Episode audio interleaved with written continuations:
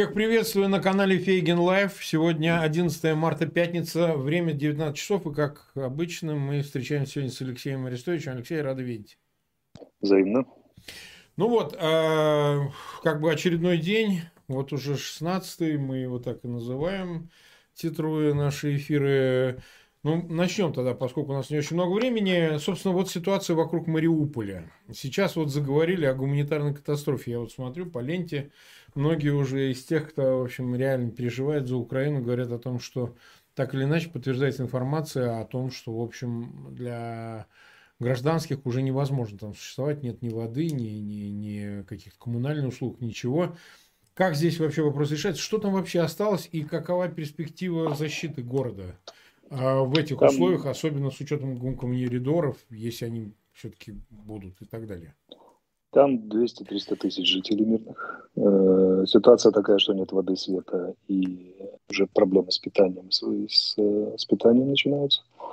Э, из-за постоянных обстрелов даже похоронить люди не могут э, убитых. Убитых, по-моему, сильно, официально даже, тех, кого объявил, по-моему, мэр Мариуполя, но сильно за 1200 человек а может быть и больше уже и так далее. Да, это, это данные надо перепроверять. И убитые лежат уже на улице. И убирают из-за постоянных обстрелов невозможно подойти и убрать к тому месту, где они лежат. Ну, войска там есть, войска держатся. У противника не хватает сил, чтобы войти в Мариуполь, потому что это тяжелые уличные бои, там нужно превосходство 1 к 6, 1 к 8. Они не вытягивают этого и, соответственно, занимаются артиллерийскими обстрелами и авиационными бомбежками. Ну, там такая настоящая катастрофа в стиле Алеппо сейчас. Ну, соответственно, офис предпринимает, э, президент предпринимает грандиозные усилия для него. Это едва ли не тема номер один для того, чтобы эту проблему решить. Но в отличие от всех других мест, где удается сделать э, зеленые коридоры гуманитарные, Мариуполь, они принципиально на это не идут. Тут каждый день объявляется, каждый день они не выпускают жителей. То есть там, там задача, я так понимаю, показательно, показательное наказание за сопротивление. Потому что 8, 8 лет назад Мариуполь не перешел на их сторону а продолжал удерживаться. Да. Такая вот история. Ну, усилия предпринимаются на уровне международных организаций, там, журналистов, церкви и так далее, но пока, пока не, не удается. Посмотрим, что будет. Мы вчера говорили, вообще чисто теоретически деблокада Мариуполя возможно, вообще говоря? Ну, деблокада, деблокада только гуманитарная, потому что он далеко от наших войск. Мы ничем туда дотянуться не можем, увы. Поэтому вчера нанесли там очень неплохое поражение, им было только убитых, по-моему, около 250, у них там куча раненых. Но это, это отработало средство старшего командира, скажем так.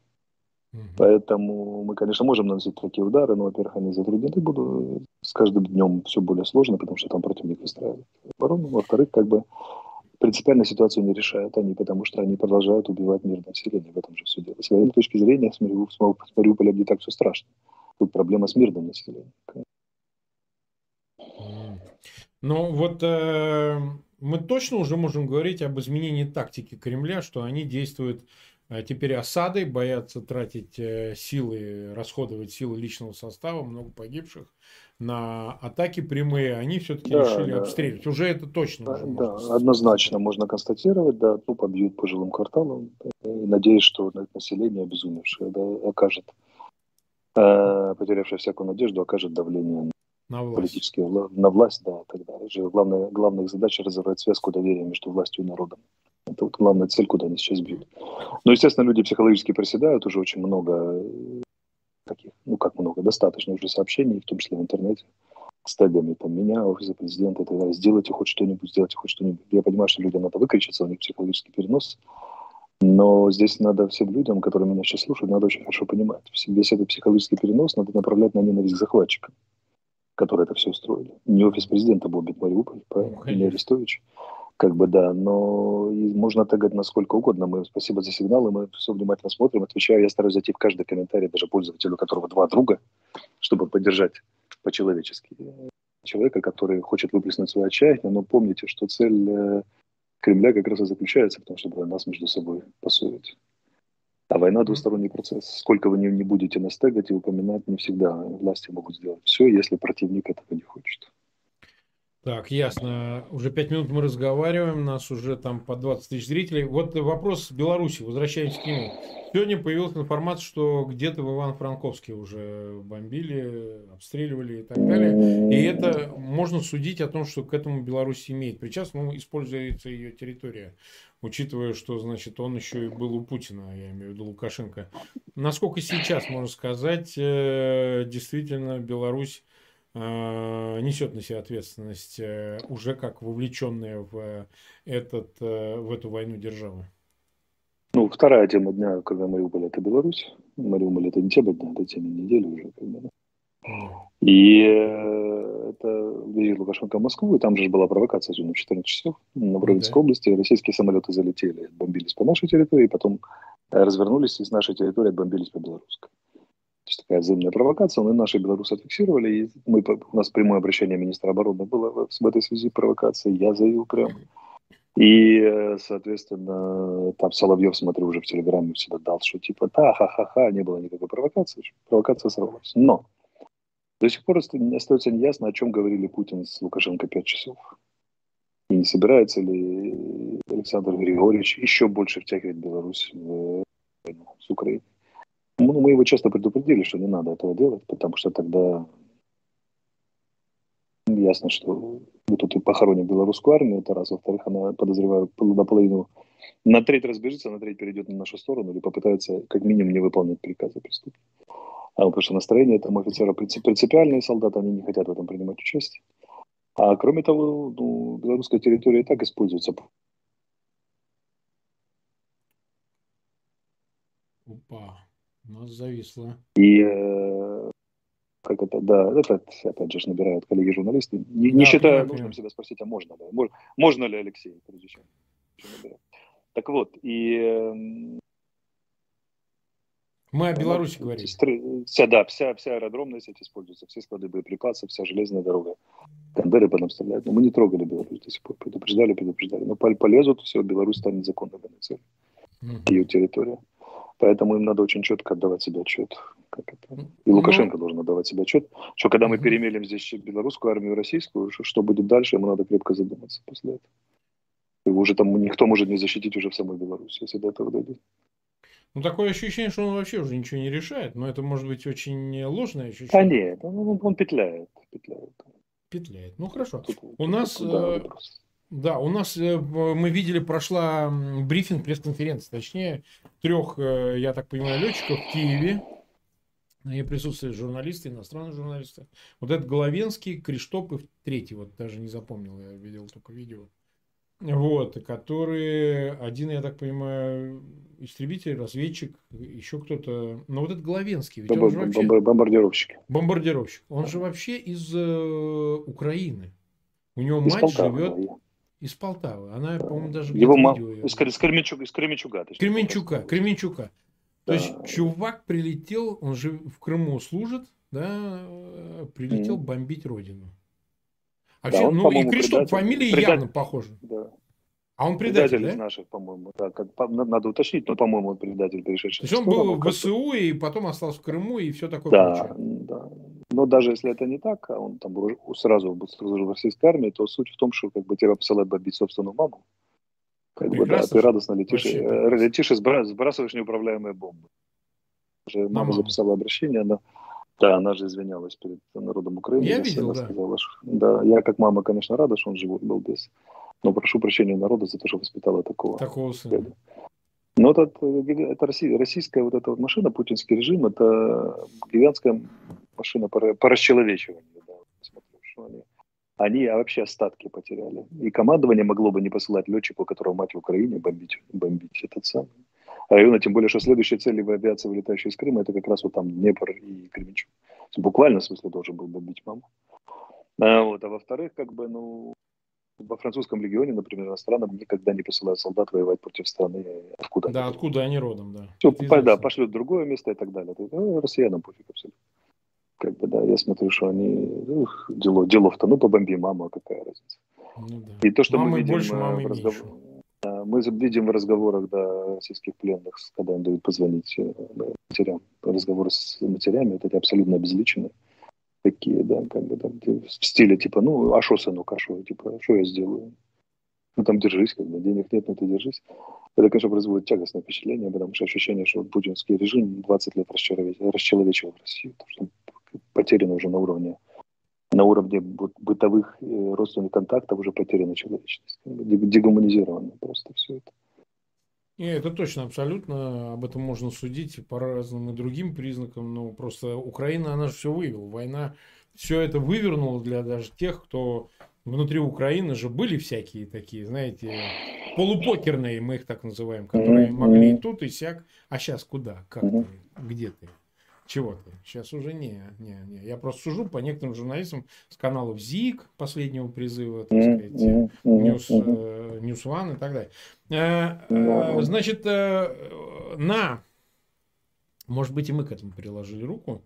В наших разговорах мы серьезно обсуждали этот иностранный регион сформированные, да, ну, в этих условиях военных Украины, куда действительно прибывают а, значит, служ... военнослужащие, которые собираются участвовать, уже кто-то участвовал в боях, но тут же они как-то пытались отреагировать, уже появились какие-то там публикации каких-то клоунов, которые то ли был в Украине, то ли нет, британцев.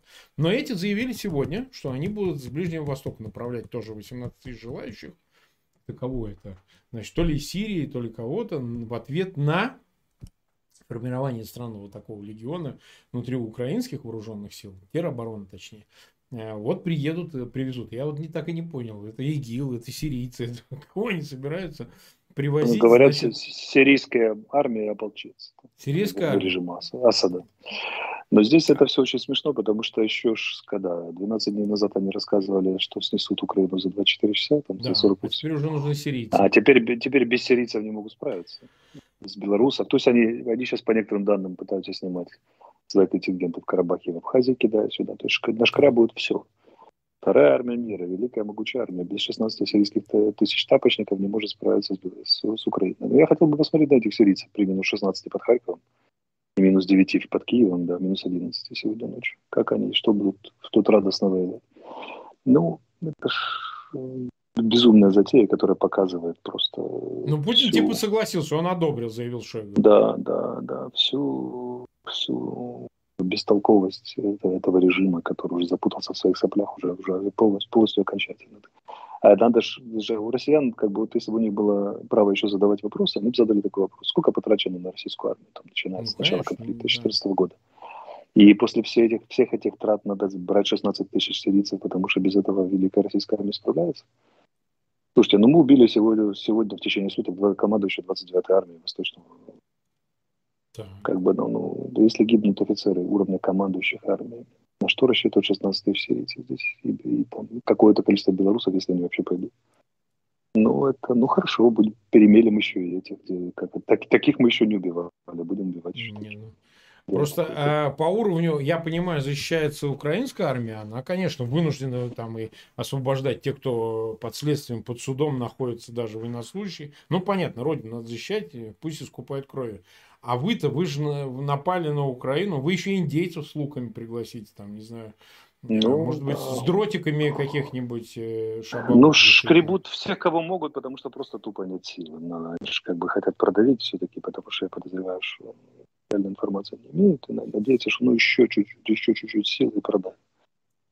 Ну, да. добавится еще 20, 20 тысяч трупов просто. Вот и все, все чем, это, угу. чем это грозит российской армии, российской стороне. Последний вопрос у нас э, приближается к 15 минутам беседа. Вот э, я увидел новость. Э, мы же как бы не повторяем ваших брифингов. Там ни твоих, Алексей, ни коллеги. Mm-hmm. Просто мы стараемся какие-то темы отдельно еще дополнительно исследовать, э, как поговорить на эти темы, потому что это многим интересно. Было заявлено о том, что руководство Министерств правительства Украины сейчас с союзниками думает над планом, как эти 415 миллиардов а, замороженных резервов ЦБ в иностранных ценных бумагах, каким образом их можно освоить для помощи Украине. Ну, понятно, что разрушена вся там, инфраструктура, мосты, там, больницы, школы, все остальное, плюс нужны деньги на войну и так далее. Насколько, в принципе, можно судить о том, что будет какая-то инициатива с созданием, мы это обсуждали. Кратко, вот идея, как идея, создание фонд Украины или там поддержки Украины, да не важно, как это называется, но туда будут перемещаться средства из э, российских источников, имеется в виду как государственных, так и корпоративных. Почему это важно? Тогда какая мотивация? Если вы разрушаете все это, это же на ваши придурки деньги будет и восстанавливаться. Вы понимаете, что это деньги налогоплательщиков? Вот какая здесь вообще ситуация? Может быть, что-то известно, может быть, можно просто Ну, санкции, санкции очень действенный механизм, он реально очень больно бьет, мы это знаем. Да, это и крайне, особенно персональные санкции, очень жестко бьют. Ну и в целом, в целом. И они боятся как огня. А сегодня Евросоюз голосует четвертый, четвертый пакет санкций. Угу. И кроме того, постоянно э, партнеры Запада указывают, что будет создан своего рода там, фонд Маршала или план Маршала для Украины угу. по восстановлению. Ориентировочная цифра называется свыше 300 миллиардов евро. Угу. И ясно, что европейцам гораздо проще взять это из тех санкционных, которые они арестовали у себя, ну, чем, нежели там, да, да, давать свои. Ну вот, видимо, Видимо, об этом речи пойдет. Как минимум, некая часть будет со стороны российских денег арестованных там, в счетах угу. в Западной, в Западной Европе. Это, то, есть удобно. это вполне это, реальный и, путь, который уже конечно, обсуждается. Конечно, европейцы не тратят, и, и, и Кремль выгребает за то, что он творил. Ну, просто я, я, я так понимаю, что многие дураки думают, что это все будет там, а, мы...